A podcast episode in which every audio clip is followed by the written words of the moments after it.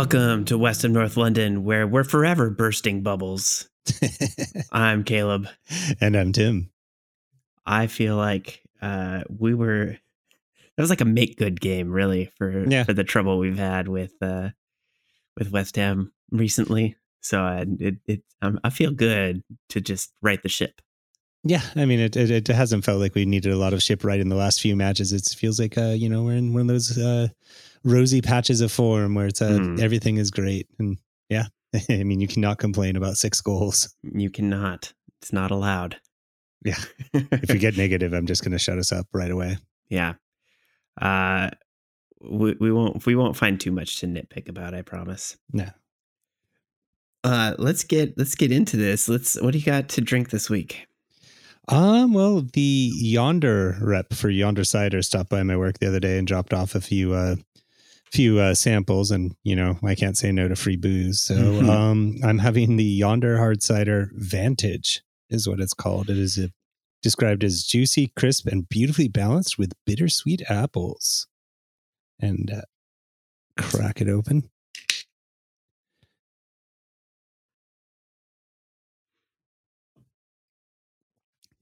That is a tasty cider. It's really good, nice, light. Yeah, not too sweet. Uh, what I I appreciate about it is that it tastes like real apples. I know, you know, like you get some ciders that it just tastes like I don't know a Jolly Rancher. Yeah. This is a really nice, wonderful cider. Highly recommend it. Have you? I think they have a taste room down in uh, Seattle, down your way. Um, is Yonder the one that's connected to Balebreaker? Yes, that's the one. Yeah, I have been there, but I didn't have cider. But yeah, I mean, when there's so much beer, yeah, I couldn't I couldn't pass up all the Balebreaker. yeah, you know, which is one of my favorite beers of all time. So Yeah, that yeah that um, uh, little brewery that they have in in Ballard's pretty sweet. yeah, it's a beautiful location. I was down there before Sounders game, and it was a great place to sit out in the sun, Mm, have beers and or ciders, and yeah, yeah. Okay, that's making me excited for spring. I want some better outdoor beer drinking weather. It was uh, up here. It was pretty nice, if not warm, but you know, not freezing and sunny the last Mm. couple of days. Yeah, We could have had an outdoor beer. Yeah, I could probably could have survived. Uh, it looks like it's starting to get cold again. Yeah, So you got to take your moments. exactly. Strike while the iron's hot. But Mm. uh, what are you drinking over there? Uh, I don't have anything new this week. I I've gone back to the well for the the Elysian Bifrost Bifrost. Uh, still good. I drank a couple, two maybe two two too many of uh, of these uh, during the Super Bowl this weekend. I was like, I'm, I've got to got to finish this up, get something new. But this is a it's a solid one. yeah, I mean that beer can also sneak up on you pretty quick. What's the uh, percentage on it?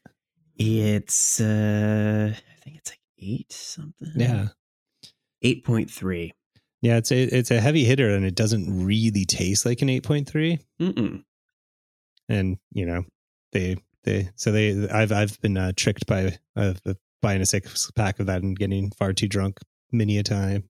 Yeah, yeah, it's good. I like it. Um, good winter ale for sure. Mm-hmm. It's probably my favorite of the things Elysian does, to be honest. Yeah, I think that's that's accurate. Well, they they it's almost we're almost out of winter ale season, so I got to finish this up and start looking ahead to the next thing. Get back into uh, hazy summer. Ugh, maybe not. maybe not. Um. Okay. What is the the Tim bit this week? Well, we had a wonderful suggestion from Joe, which I think we will uh, handle in the questions because it's a great one. But I already came up with one, which is, uh, you know, my one of my favorite uh, moments of the game was seeing all the West Ham fans leaving the stadium early. Yeah. it was it was it was, it was wonderful. Um, so I, went, I was going to ask you: Have you ever left a sporting event, specifically a pro sporting event, early? And if so, why? I think I, I- you know it doesn't stand out to me because I feel like it is um especially as like a Seattle sports fan we've had some pretty crummy teams over the years. So it's not unusual to uh, leave a Mariners game early once you've had your fill of beer and uh, and uh, nachos and all that stuff because it at least for for a long time the game was kind of secondary to the experience of just being there. Mhm. Um, so I think to to beat the crowd, to catch a train, or to get to your car sooner, it, it you kind of you're, you're kind of weighing weighing your options. It's like, well, I'm not going to get too much out of the last two three innings because this game's already lost. yeah. So I'm going to head out to the parking lot. Uh, that's pretty normal. There's some dark. There's been some dark days at Seahawks as well. I can't remember leaving a Sounders game early though. I feel like I've always stuck it stuck with it. Give it the Yeah, full ninety, as they say. very early on in my uh, sport watching life, I was at a uh, a baseball game, a Dodgers game, with my uh, dad, my mom, my brother, and the Dodgers were getting destroyed. So my mom convinced my dad to leave a few minutes early, a few innings early to beat the traffic. You know, Mm. it was an hour and a half drive home. And of course, that was the one game the Dodgers come back from like a nine run deficit and win the game in the ninth inning. And my dad vowed that we would never ever leave a game early again, and we never did. And so that made an impression. So I've I always stick it through, even if it's a a bad game, because you you never know.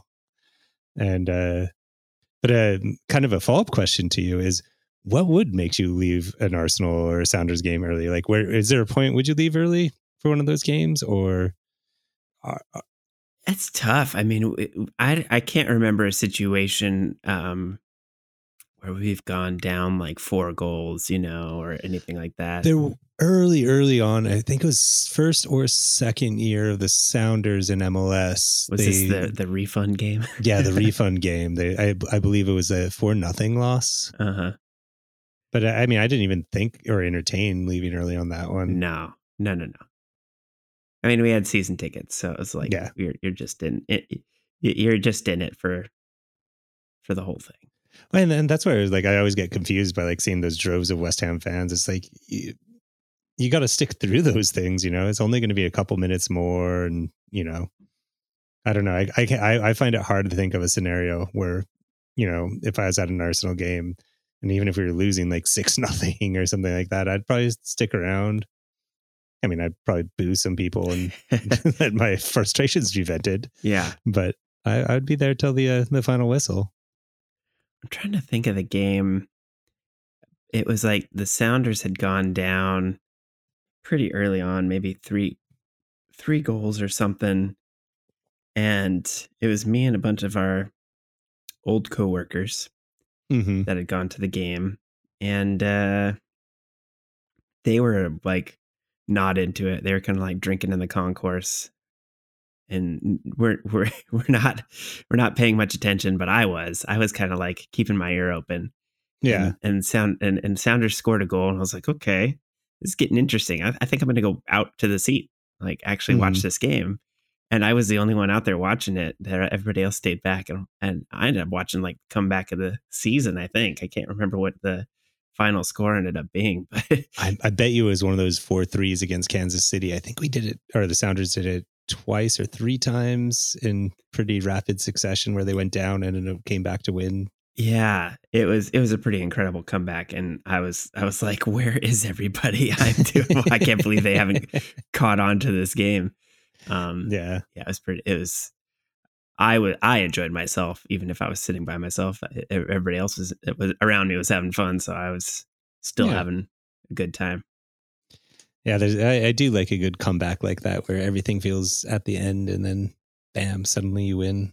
hmm I mean, that's another another follow up question. Is like, would you prefer to come back and win in the last minute, or a six 0 easy stroll through the park? Um, six nil's pretty fun. Yeah. That's kind of where I'm at. I, I love destroying teams and I love winning more. Like it's it there there's this the tight games can be fun, but they're also so stressful, so emotional, and I just prefer a nice, easy win uh, nine times out of ten. Um, yeah, it's it, it it's way it, yeah.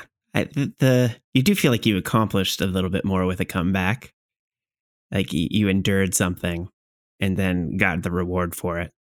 hmm But yeah, the co- the coasting coasting into the the the finish line with with a copious amount of goals, hard to beat. I mean, just thumping a team is there's there's nothing like it. No, and you- especially when you're you know you just never let let your foot off the gas really And the best part of like when you win by more than four goals is you get actually are kind. Of, I find that I'm paying more attention to watching the game a little bit. That you actually get to enjoy the goal as opposed to just concentrating on and and trying to nitpick the game. You're just enjoying the game flowing and the goals coming in. hmm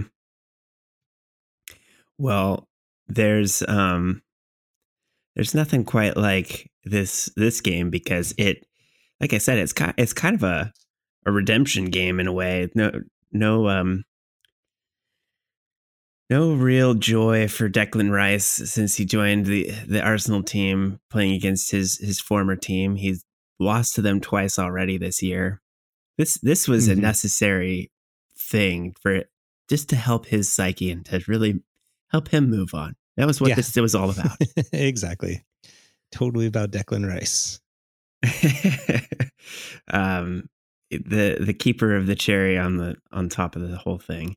Yeah. Um, but you know, I watching this game I, early on, I was just like, I forgot how much I don't like playing against West Ham because really they up until thirty minutes into this game, and and you know previous our previous couple matchups with them, they'd really done a lot of work to disrupt and make it difficult to get clean shots and kind of were were doing enough to make it uncomfortable but they weren't doing so much on the other side of the ball that it really felt like they were going to get a foothold in the game themselves Yeah, I mean, uh, West Ham is a team that is is built to frustrate the the big teams.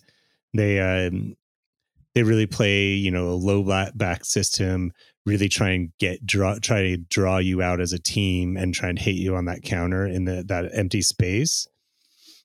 Yeah, I think the two previous games were textbooks examples of uh, of uh, how they do that, and you know, they they're seventh or we're seventh. I don't know where they are now for a reason, and they they generally do that very well. But I I think you know as the game went on, you really saw Arteta changing the tactics a little bit and the players changing of Mm. where they were taking up space, and that really really opened up the game to devastating effects.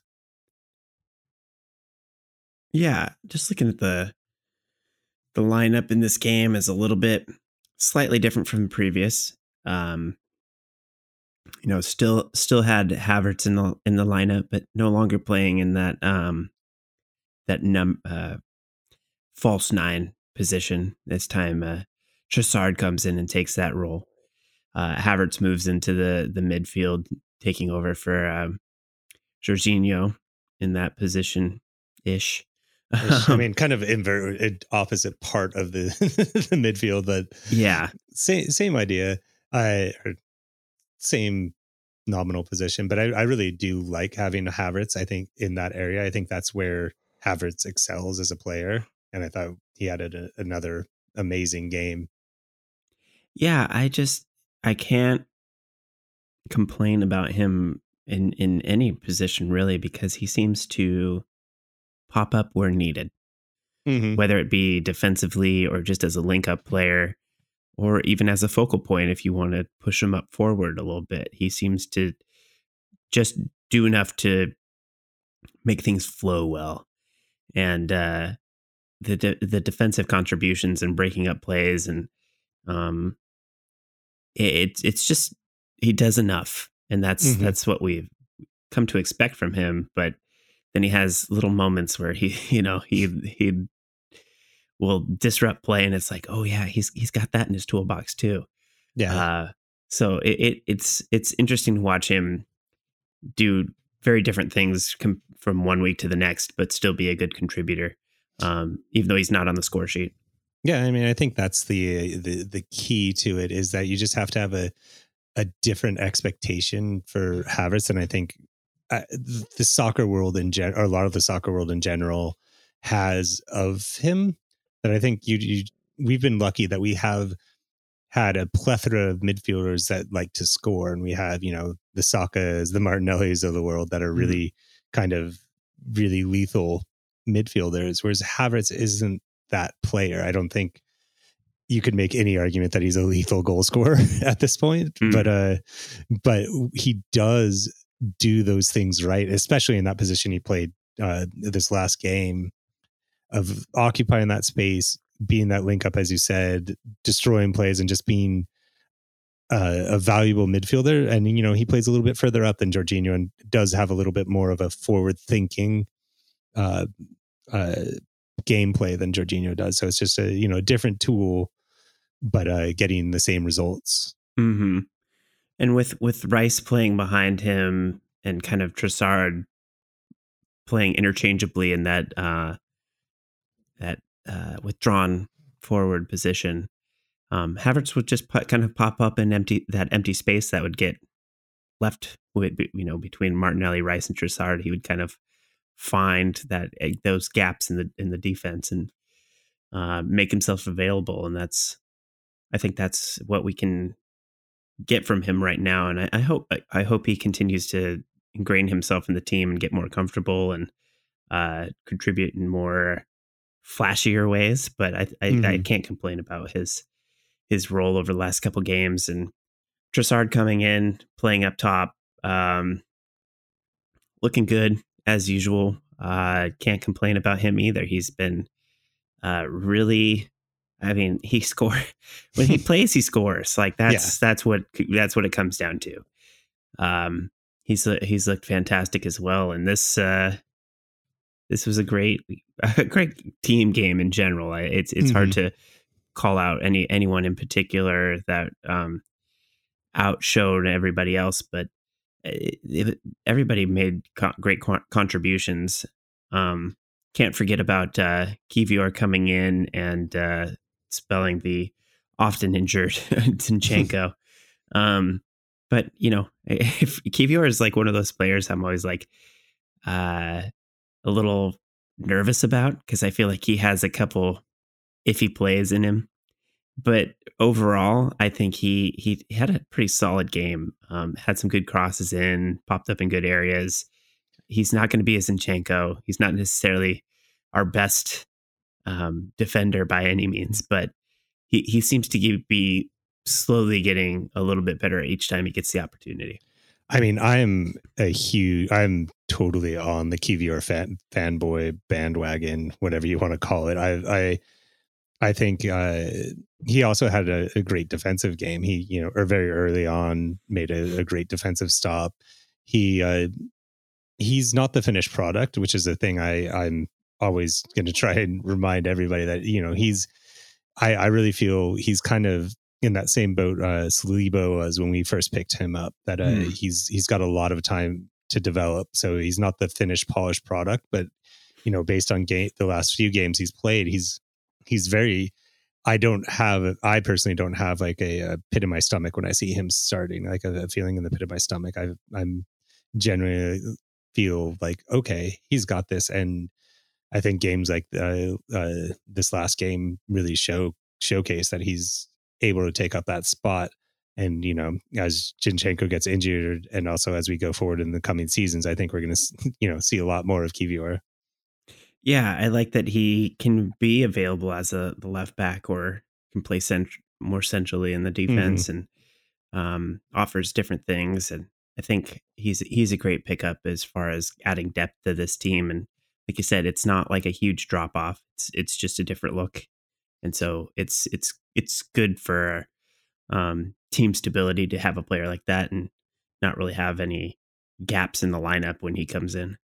Yeah, and I also wonder if we would have played him anyways, even if Zinchenko wasn't injured. Because if you really, if you look at how Arsenal set up, they kind of set up very differently to how they have in the past, which is uh, or the past few games, which is uh, in kind of recently what they've been doing is either Zinchenko or White kind of slots up into this kind of uh, midfield role, kind of cuts in a little bit, and Arsenal's trying to create this little boxy thing in the hmm. midfield mm. to kind of link everything together.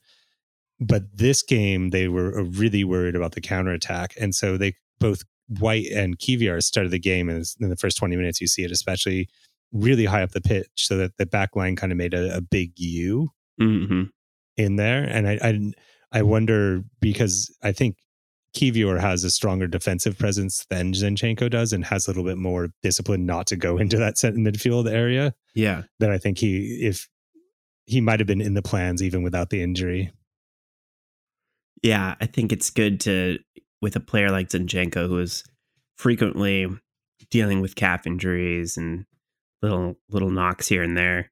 Um, even if he is available, I, I don't think it's a bad idea to rotate him and maybe come, have him come off the bench occasionally to just give him some rest and make sure he's not pushing pushing himself too hard because I think given the option he would probably play every game, but I don't think Mhm. he's that sort of player based on how he's held up. Yeah, and and also just you know different teams needing different strategies as well. You know that Mhm. Zinchenko isn't the correct answer to every every team. You know, Right. Well, we've got lots of goals to talk about, so we should get get into that. I, I really, like I said, the this game was pretty um, static up until about that 30th minute. There were some a- attempts on goal, but nothing that was very clean. Like we weren't getting good Mhm. good shots up until the inevitable set piece goal from uh, from Saliba, uh, who was who was uh, uh, maybe overdue. You know, Gabriel gets a lot of the the looks, but Saliba is is a, are their big man that's constantly in, in the box, and um, he's he he looked like it, it, it was it was pretty easy on him. I mean, they, they didn't do too much to stop him from a very open look at the goal on yeah. this I mean, you you do have to. I think the set piece coach that we brought in is definitely earning his money right now. I think uh, for sure. we've been looking really good, and it, it and also having two of the best uh, headers in the in the game, or at least in the Premier League, with Gabriel and uh, Saliba, also helps. And you know, they both showed themselves very capable on set pieces and doing things in the attacking box as well as the defending box. So it uh, it's it's handy to have those two weapons and really showing our um, set piece goals is uh, is uh, yeah just where we want to be. Yeah, it's only his second goal of the season, but um, like I said, I think he was over overdue to get some of the shine that um, that Gabriel gets on a regular basis. Mhm. Uh, Gabriel uh, was the first to, you know, really run up to him and, and be excited for him. So you know, those two are um, the the the center back contingent is is strong in our team, and I think the um, the, the goal contributions that they're able to contribute, it, it, it, you know, we haven't having defenders who can score and who are dangerous threats, especially at their size and young age. Um, I, I really, I think they're going to continue to hone that skill, and and we know that Saliba is not necessarily the strongest with his head, so I think if you can get him some confidence, um, it's great to have that op- that option, especially as we um, get seem seemingly better and better at these set piece situations and getting these guys open looks. Yeah, and I think the other thing not to sleep on is Rice's delivery. I think Mhm. all game long, Rice has had a, had great delivery of these dead ball situations, and you know that's kind of been going under the radar, at least for me, as, as another another thing that Rice has brought to the team is is excellent delivery of the ball. Yeah, I think that he, I there when I'm watching him, like he's he's fantastic at pretty much everything he does. I would say his his forward passing leaves a little bit to be des- desired from me personally. Some Mhm. people may think otherwise, but I always feel like he doesn't put enough zip on the ball, or you know, isn't quite as clinical as like an Odegaard in in those situations, even though he's popping up in similar areas. Mhm. Um, so that's if I had to nitpick his game, that would be the only thing is that he he kind of like when he's passing out to Saka, you know, he sometimes needs to get the ball forward a little bit more, and then st- in, instead of kind of that uh, uh, a slow ball that forces players to check back. but that's really just looking for something to complain about. Yeah. And and otherwise, like his his he really is a great technical player, and we'll we'll get to his his goal contribution, but um his pat his crosses are are really coming into the, the like the impact that they have on the team has really been um showing up in the last couple games. So great, great to see him being able to put in a, a consistent cross, a consistent uh, corner. He's he's just you know what to expect from him, and I think that helps when you're creating set set pieces. It's like, oh well, we we know we're going to get the ball into this area without issue. Mm-hmm. Um. So yeah, I think I feel like that was the crack in the dam, and then it broke pretty quickly. um that happened in the 32nd minute and then um it felt like we just kind of kept pounding them after that and stuff it wasn't like uh it all happened it, it, didn't all co- come together right away but you know it was only like 10 minutes before Mhm. Saka really put started putting the pressure on Well, I mean, it was it- it's pretty interesting. I, I've I watched a, a video about the tactics and really talking about the tactical shift that Arsenal did around the 30th minute, Hmm. where uh, they moved Ben White in to kind of make that uh, magic square that they've been talking a lot about for Arsenal, and le- basically leaving the entire right side of the defense wide open for for West Ham, which they never took advantage of. But it allowed because you know Odegaard had been really checking back a lot to pick up the ball, and once they made that s- situation, it allowed Odegaard to go back into his favorite zone and and kind of distribute and kind of really unlocked West Ham at that. And you know after that that change, it really felt like they did get unlocked.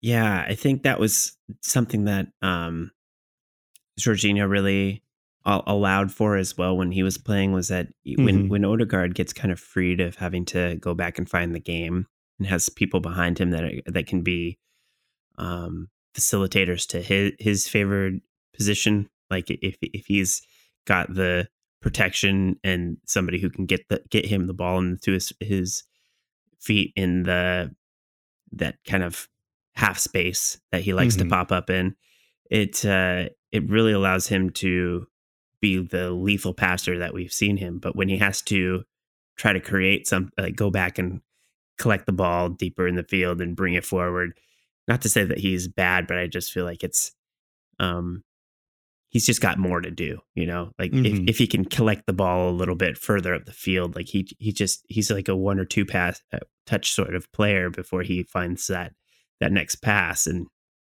if he can play quickly like that it really catches teams off guard because he he doesn't take much to find that that key pass that can really unlock teams.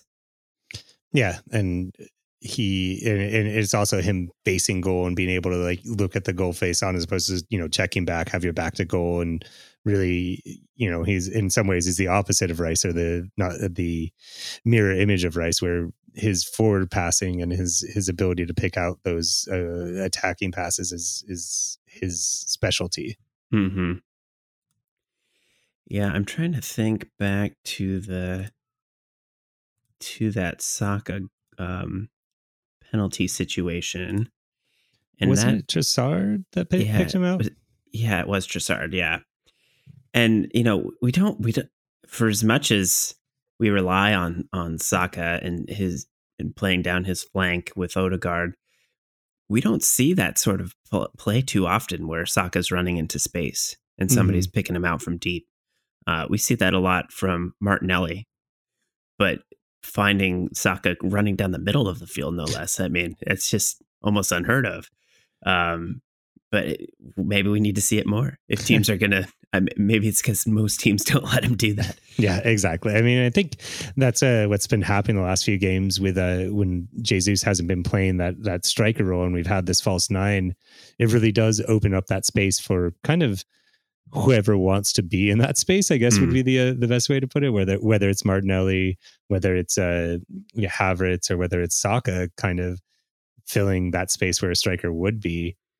And you know that's you know a perfect example of it. And and I've, I've joked before that typically for Saka, you could flip kind of uh, stack all his goals on top of each other in a video and they'd kind of look the same, all coming in from that right side and coming in. But yeah, making that run, you don't see it very often. And uh, obviously, the keeper wasn't prepared to to deal with that in a uh, rational way.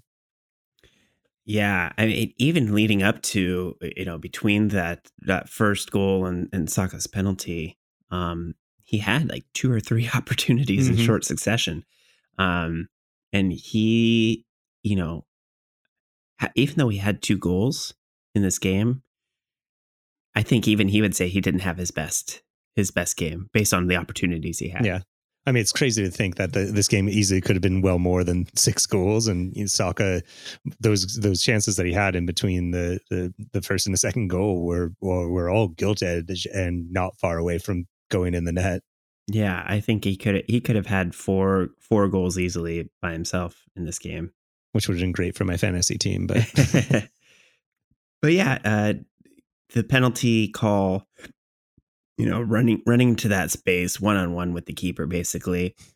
Uh, you you would have you would have guessed he would have scored that or at least yeah drawn the penalty and and it, it ended up being the penalty this time around and I, I get nervous in those situations because you see keepers get kind of desperate and and make mm-hmm. silly plays and I I think when whenever you've got a keeper that's coming out and trying to um, be the last defender it it, it can result in some some pretty pretty poorly thought out decisions. Yeah. Uh, you know, desperation will make you do some crazy stuff, but uh, you, you hope it doesn't result in injury. And I, you know, I, I think anytime you see a player go down, you're like, oh, is that real or is that, mm. uh, is there, is there anything, is there anything wrong? Luckily, this was just front of the mill clipping of the foot kind of coming together. Um, Saka goes down, easy penalty call. They did do a VAR check to uh, ensure that he was onside and that with the Trossard uh, cross, and uh, everything came came back fine. He looked really solid on the the penalty kick. I think he's for for all the the doubt that may come to mind from his misses. I think the last one of the last ones he had was against West Ham but you know it's mm-hmm. he he doesn't seem deterred by that at all he goes up there with what se- what seems like pretty confident um he, he just doesn't look like he's he's at all bothered by any of that and continues to just do his thing I mean, I think really that penalty miss f- uh, for England in the uh, Euros last time around just makes it so that he's just so confident about it. I think it was probably the best thing for his penalty taking in, in some ways to miss that penalty because in you know in some ways the worst that you can happen when you miss a penalty happened to him. And now it's all just uh, straightforward and he is a great penalty taker and even the best miss you know roberto baggio miss. Like you, the, you i think he just at this point has all the confidence in the world that he's going to score that most of the time. Yeah and that I, I, think he he has to feel like nobody can really stop him. You know, like if you have mm-hmm. to trick yourself, you have to you have to say the only person that can stop me is me. And then mm-hmm. once you mm-hmm. get over that, then then pretty pretty hard to stop a penalty if you're if you're doing your job right. And I think he's it, it really comes down to just being confident and not not getting in your own head about it. Yeah easier said than done for the rest of us. So. and I the only penalty I took in uh, anger I missed badly, so I understand when people miss penalties. Yeah. Um, and it, it that was really if if uh, Saliba's goal was a crack in the dam, uh, Saka's goal was the dam smashing open because that was the start of three goals before the end of the half. And the next the next one again coming back to Rice just putting it on a dime. Mm-hmm. Uh, and I gotta wonder what what Gabriel said to him because he, he, made a he made a point to go say, say something to Rice before the mm-hmm. kick, and, and, and maybe it's look for me, maybe it's something more tech that you yeah. know there's maybe something more technical like I'm I've got a mismatch here or something. But uh, you know, I, I don't I don't see where anybody could have done anything to stop him. Like the way the place that Rice puts it, it, it is Gabriel's all the way. There's just yeah. nothing that the defense could do. And I also want to doff my cap once again to the uh, set piece coach because that uh, mm-hmm. that set piece was beautifully run. The way they uh, lined up off sides, were able to check in just perfectly, kind of draw that uh, West Ham defender to bring them all on side, and you had kind of three three bites of the apple as well. You know, you had mm-hmm. three players right there, and one of them was going to put it in. I think the camera person thought it was uh, Havertz at first, so they panned straight to Havertz, and then it was uh, turned out it was uh, Gabriel that uh, had the uh, the actual header. Yeah, and he he smashed it. I mean, there was just no no doubt when he did did connect that it was going in. Mm-hmm. Um. Yeah. So another great set piece situation, and you'd think we'd be done for the half, but they added seven minutes. I'll so take it. we'll take we'll take the opportunity to ride that momentum, and uh, this was this was a Trossard special. I mean, we've seen we have seen Saka kind of dominate on that uh, right hand side where he will cut in on his left foot, and this is kind of the the Trossard version of that, doing doing the opposite end and just that little touch to create space. Uh, nice feed from Odegaard, and at this point, I'm like, this this West Ham team is is checked out. I mean, yeah. they are. There's guys just standing around him. I mean, he doesn't have to, they're not playing him close at all.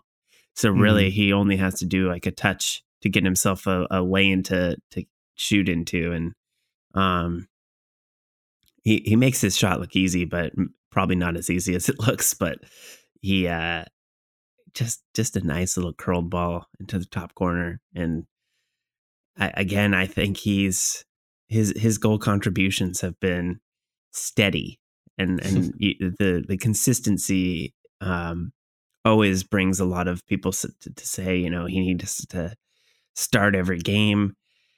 I don't know if he's that. I still think he's a great like rotational player a great uh, option off the bench but i don't i don't know if he's going to be the lock on starter especially with the the other players that we have that can play that position. Well i mean if the position is the false nine, I think I, I would start him almost every time in that false nine. I I, I am probably going to be one of those people that's clamoring for him to start most games.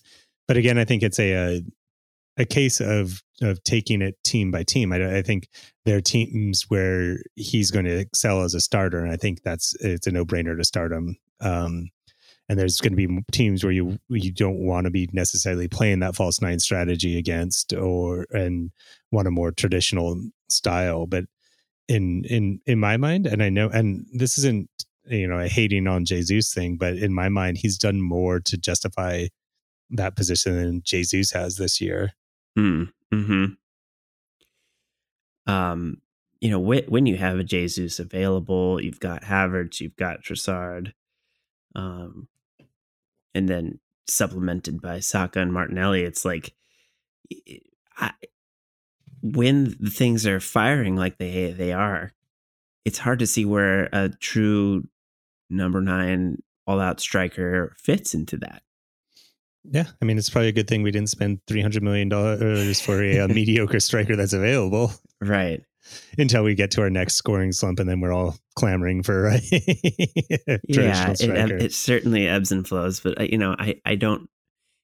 Every striker, it, it's is susceptible to mm-hmm. dry spells, and um, it's it's not necessarily always going to be down to one guy. It takes a team to win games. So mm-hmm. the fact that we're finding multiple ways to score goals, um, not just with set pieces, but now getting back into uh, run a play. It, it's it's not the the open play goals really remind me that this team has a lot of options. Mm-hmm. I mean, it, it is hard. It's it's one of those things where you know by the by Trossard's goal, there is a little bit of Arsenal's playing off the pitch, but there is also a lot of West Ham gave up, as you mentioned earlier. It's you know, when you watch it through Arsenal's an Arsenal lens, it's it's amazing to see these plays and things. But when you're watching it from a more neutral or maybe West Ham specific lens, you're looking at those defenders just gave up. And if I were a coach, I would be at the end of the game just showing them the video and yelling at them. you know? Yeah. I think um, you know, we'll we'll talk about the next goal here, but the uh showing the fans leaving the stadium at, at the half with a four goal with a you know four goal yeah. deficit you can you can understand that the fans know. They're watching mm-hmm. their team and being like they don't got it today. Yeah. they just they're not in it. Um so by the time they roll into the second half i don't it, it it's hard to come back from a four you know from four goals down. It's not it, it's not a small tactical tweak. No, you, you have to do some wholesale changes, and then it's like, okay, well, do we have a team that can actually come back? And and I don't know that even West Ham at their best would have that in them. Yeah, I, I mean, I think that's always the uh, the hard part, but I, I think it also is a, a a good sign for Arsenal that they're kind of getting this reputation of you know when you're for when when they when Arsenal's taking the lead and has their tail up, you kind of as a a, a player against them do have your head down and you know it's just going to be a long day and that's a it's a good reputation to have as opposed to you know you you look at uh teams playing against united though not recently or other other teams that you know you always feel you're still in it that you know even if you're there four four goals down you you still have a way back in. Whereas i think teams are really at the point with arsenal if you're four goals in just pack it in and uh come back the next week. Mm-hmm. You know, we are talk we've talked a lot about how this this season compares to last year and how those early goals last season were kind of a an important piece to Arsenal getting out getting out ahead early and and putting the pressure on other teams. But I I do like this um kind of build up that has come through uh, just controlling games and wearing teams down to the point where, you know, our first goal doesn't come until the 32nd minute. And then at that point, we're in the ascendancy. And, you know, in this case, West Ham just like, there's not enough left in the tank. There's not enough, there, there isn't enough time to try to come back to, from that. And, and, most teams don't have a, a really good plan B just sitting on the bench that's going to get them back into games. So if you can really dominate from beginning to end as far as possession and just applying pressure, most teams can't just withstand that. So it's a little bit better strategy than going out early and then hoping that you can maintain that lead throughout the game. I think this this more controlled game plan is definitely we're starting to see that come to fruition and that that uh, feels a little more comfortable and less frantic yeah and i think it's uh when you try and go for that early goal the one thing it does do is leave you open for the uh, mm-hmm. uh, the counter attack and i think we saw that last year as well there was a, a definitely a big spate of uh, early goals against us as well exactly um so yeah, going into the the second half, four goals up, you're like, well, what what else can we do? You know, mm-hmm. it, it, didn't look like West Ham had um, any answers for what we were doing, and nothing. It, it's exemplified by the the fifth goal from uh, from Saka, and it's just like uh, one pass from Odegaard just open open West Ham up, and and uh, Saka is standing amongst like seven seven West Ham defenders uh, and and still finds the space. Like that, it was crazy to me that uh, a Odegaard could find him in the box and um, he basically takes a couple touches and finds his favored left foot and you know how it goes. If he yeah. gets the time and the space, it's it's over. Yeah, and it's it, I think it's it's nice also for uh, uh Saka to get his brace as well. I think mm. uh we've been a, a little bit worried I was uh, talking to Jordo, friend of the podcast, Jordo, about this game before, and I was pretty confident on the uh, on the game. But I said my my worry was goals. I was worried we weren't going to be able to score enough goals, and I was proven wrong. And part of that worry has been that you know both Saka and Martinelli have been quiet, not in the last couple games, but kind of leading up this stretch of three games or so that we've had. Mm. And uh, to see Saka getting a brace this game really shows that you know there's still a lot of left in his tank and a lot of goals left uh, to be had. Yeah, it was what you would want. Um, it, it, it like you said, it it it's good for for Saka to have something to show for his efforts because he did have quite a few efforts on goal, and uh, it's not you know you got to have something to show for that that work, and Mm-hmm. he, he's uh he's been really solid. He's put in a lot of a lot of good shifts. It it just need, needed the the payoff. Yeah, and as you said, he you know he, he could have scored well more than two goals this game. He could have been a hat trick or more easy. Oh yeah. Um yeah, he he's he's been not quiet. I don't know if quiet's the right word. No, but I, I know what you mean. I- It's uh, you, I think we we also all have very high high expectations of him, Mm. and he hasn't been you know like the star of every single game. And but you know, and this game it's it's even funny because I don't think you, you as you said earlier, there's no like particular one player that you go like this player is a player that like took the game by the scruff of the neck, other than possibly Odegaard. You could almost make that argument with Odegaard, but I think it was a, a very emphatic team victory in the fact that you had six goals and five goal scorers really uh, highlights that team Yeah. aspect to everything. And just the control of the game um is a team effort and and the you know 93% pass accuracy, Hmm. 71% possession, 12 shots on target. I mean, they're just dominant across across Yeah. the board. You love to see that, and you know I know West Ham plays a more uh, defensive counter-attacking style where they're not as worried as uh, on possession, but you know. 71% possession tells its own story and there are very going to be very few games where you have 71% possession where you don't win I, mean. I believe there's one earlier that that happened with Arsenal. Was it Newcastle? But uh, it doesn't happen happen often. Yeah, there there's always weird games that uh, fly against the common sense of what the stats are telling you. Um, but yeah, great to see. Great to see the the Saka routine come off. You know, he he just if you leave him the time and the space in that area, he's going to punish you. hmm Um, that's why he gets fouled so much because the teams know they have to stop him before he gets into that area. Really.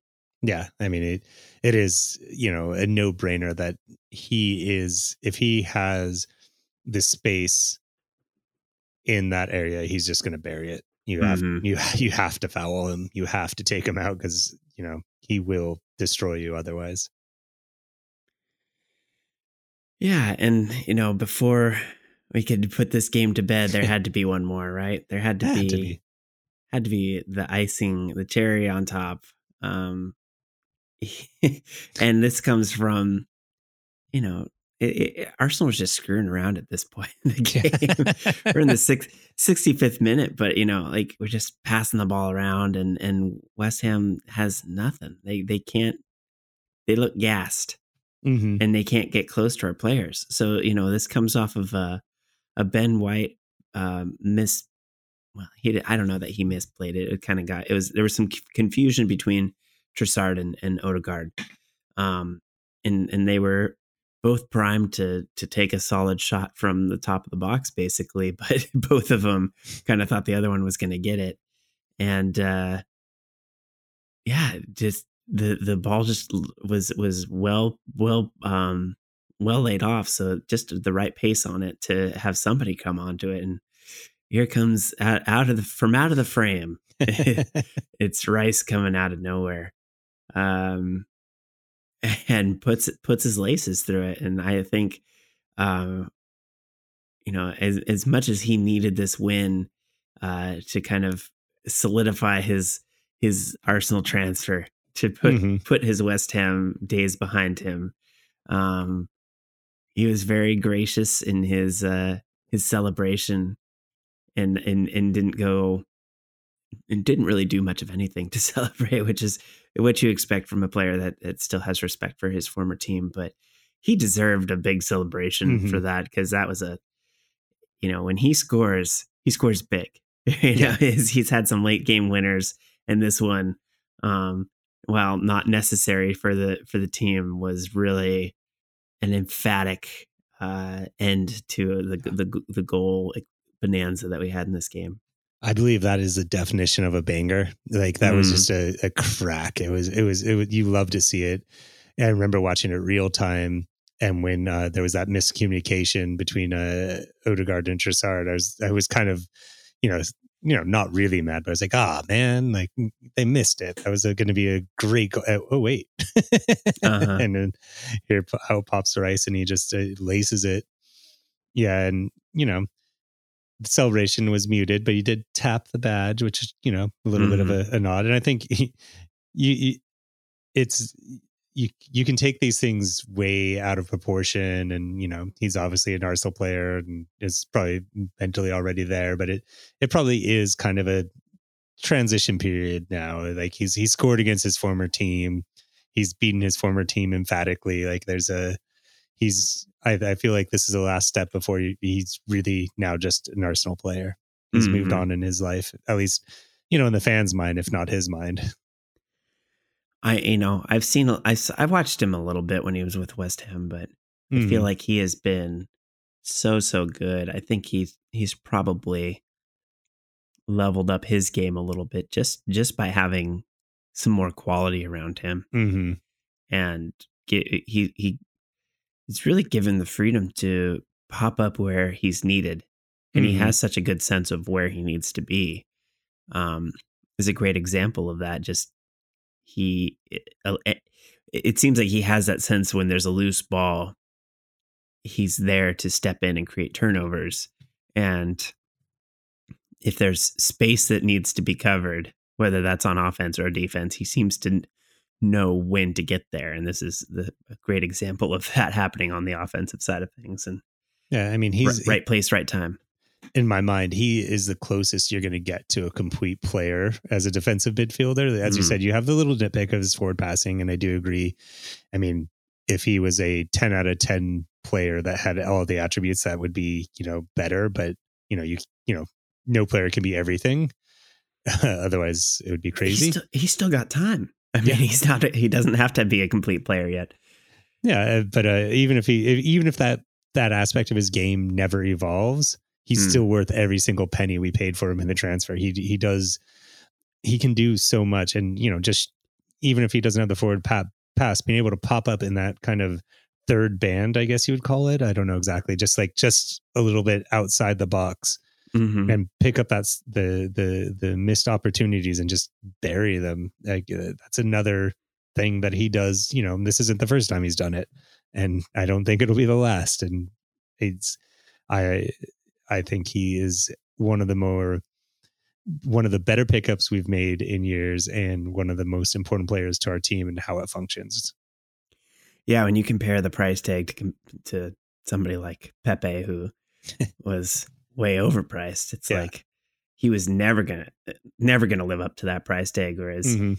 you look at Rice, and it's like, well, for the value that he brings to the team, I feel like even at the price we paid, it was a steal. Yeah, no, I mean, I know it's like the largest transfer fee we've ever paid, or something close to that. but Mhm. I, I I- I still think it's a steal.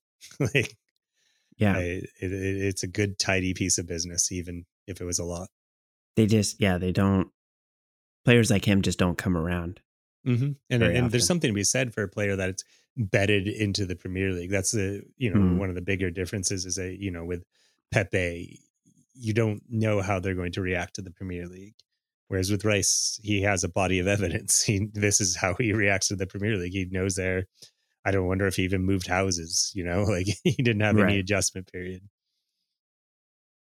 Yeah, and that was that was pretty much the game. I think the other um notable thing was the subs that came on, and it was uh, I think Rice was after his goal was kind of uh, he was out after that, and then uh, the the rest of the subs came on, and you got to see some some players that you you wouldn't normally expect to see, short of these blowout matches, and um, you know, Nketiah, Nelson, Elneny, oh. Cedric, and and uh, a, a great cameo from uh, uh, Ethan Nwaneri, who's still still just sixteen.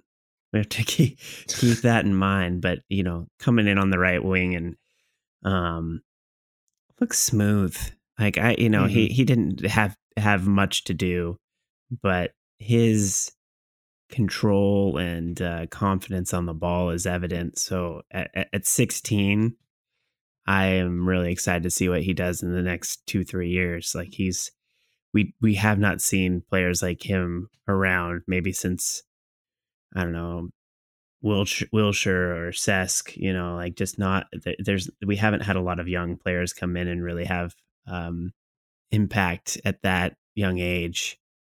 Uh, so I'm I'm really I'm curious to see how he fits in, whether he sticks around or whether we end up um, having a, a really valuable asset with him. But he's he's he looks like he has the the confidence and silkiness on the ball that will translate well in the premier, the Premier League.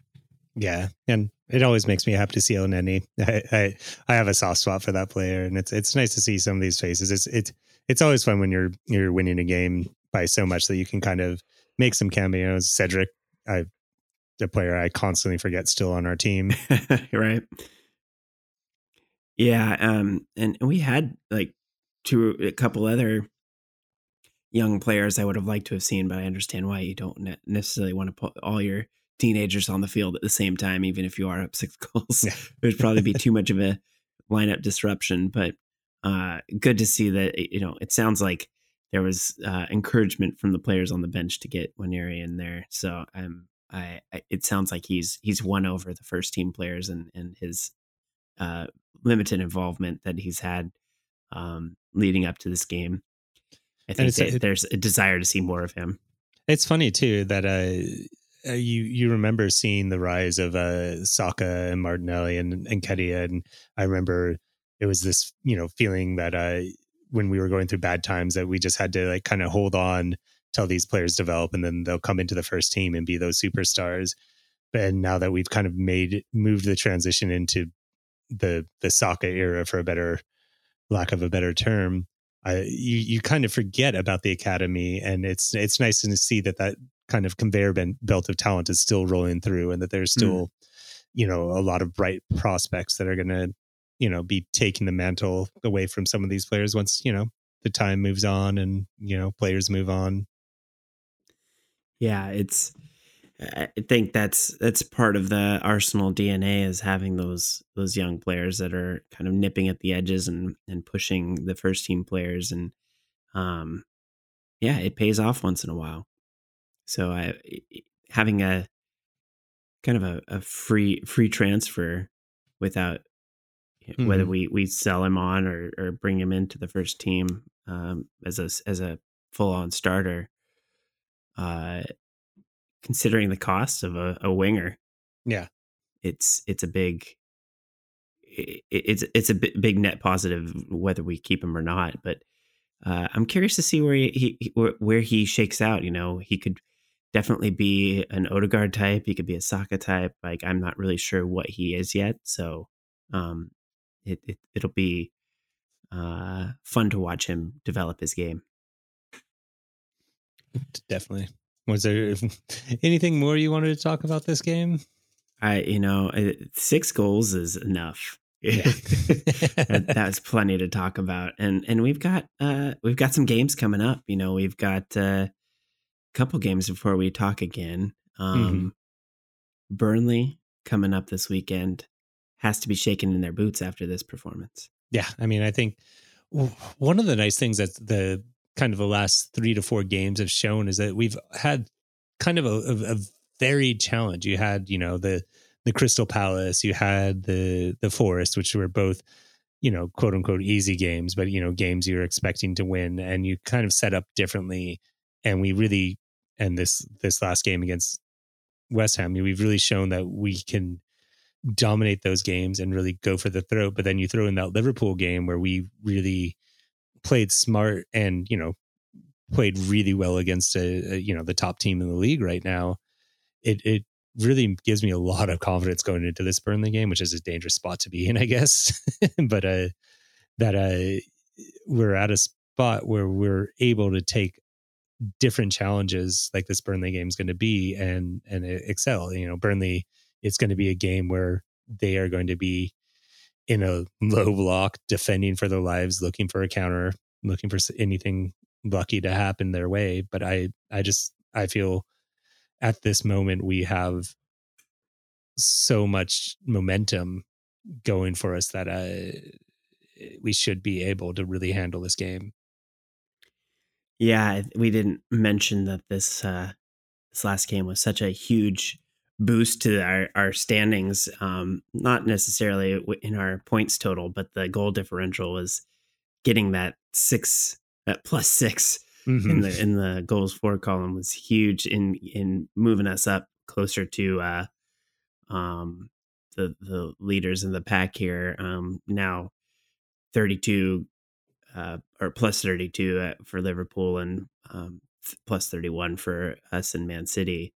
Uh, it it took some of the pressure off. Really, like we, you know, if it, if it came down to it, I would hate to lose out to one of those teams because we didn't score enough goals. Yeah, and uh, I think Burnley offers an opportunity here to pad that that number a little bit more, and I'd love to see us catch up to to Liverpool and put turn the screws a little bit. You know, uh, fifty you know, we could end the weekend at 55 points. Um, you know, I don't necessarily think Liverpool or Man City are going to drop drop points this weekend, but you never know.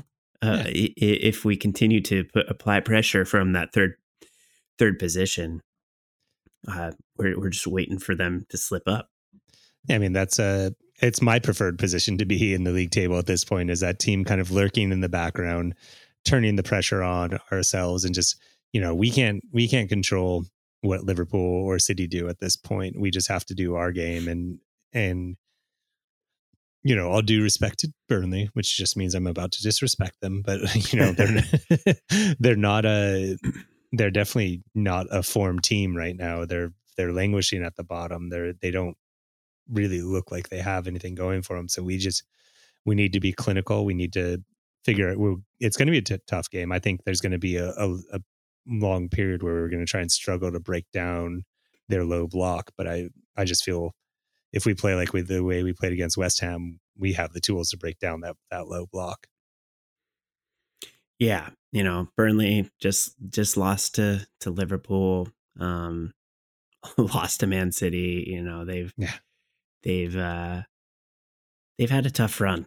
it's yeah. been a, a lot of a lot of tough games for them.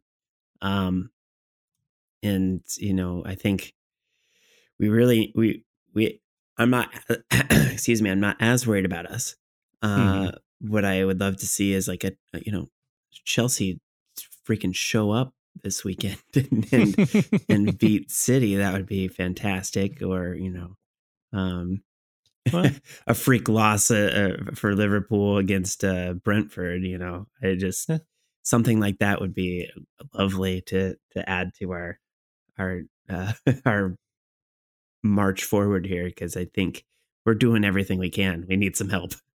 You never know with Chelsea. Uh, I mean, Chelsea definitely does have the tools to do to do it. Uh, Chelsea is just one of those teams that you just never know which Chelsea is going to show up.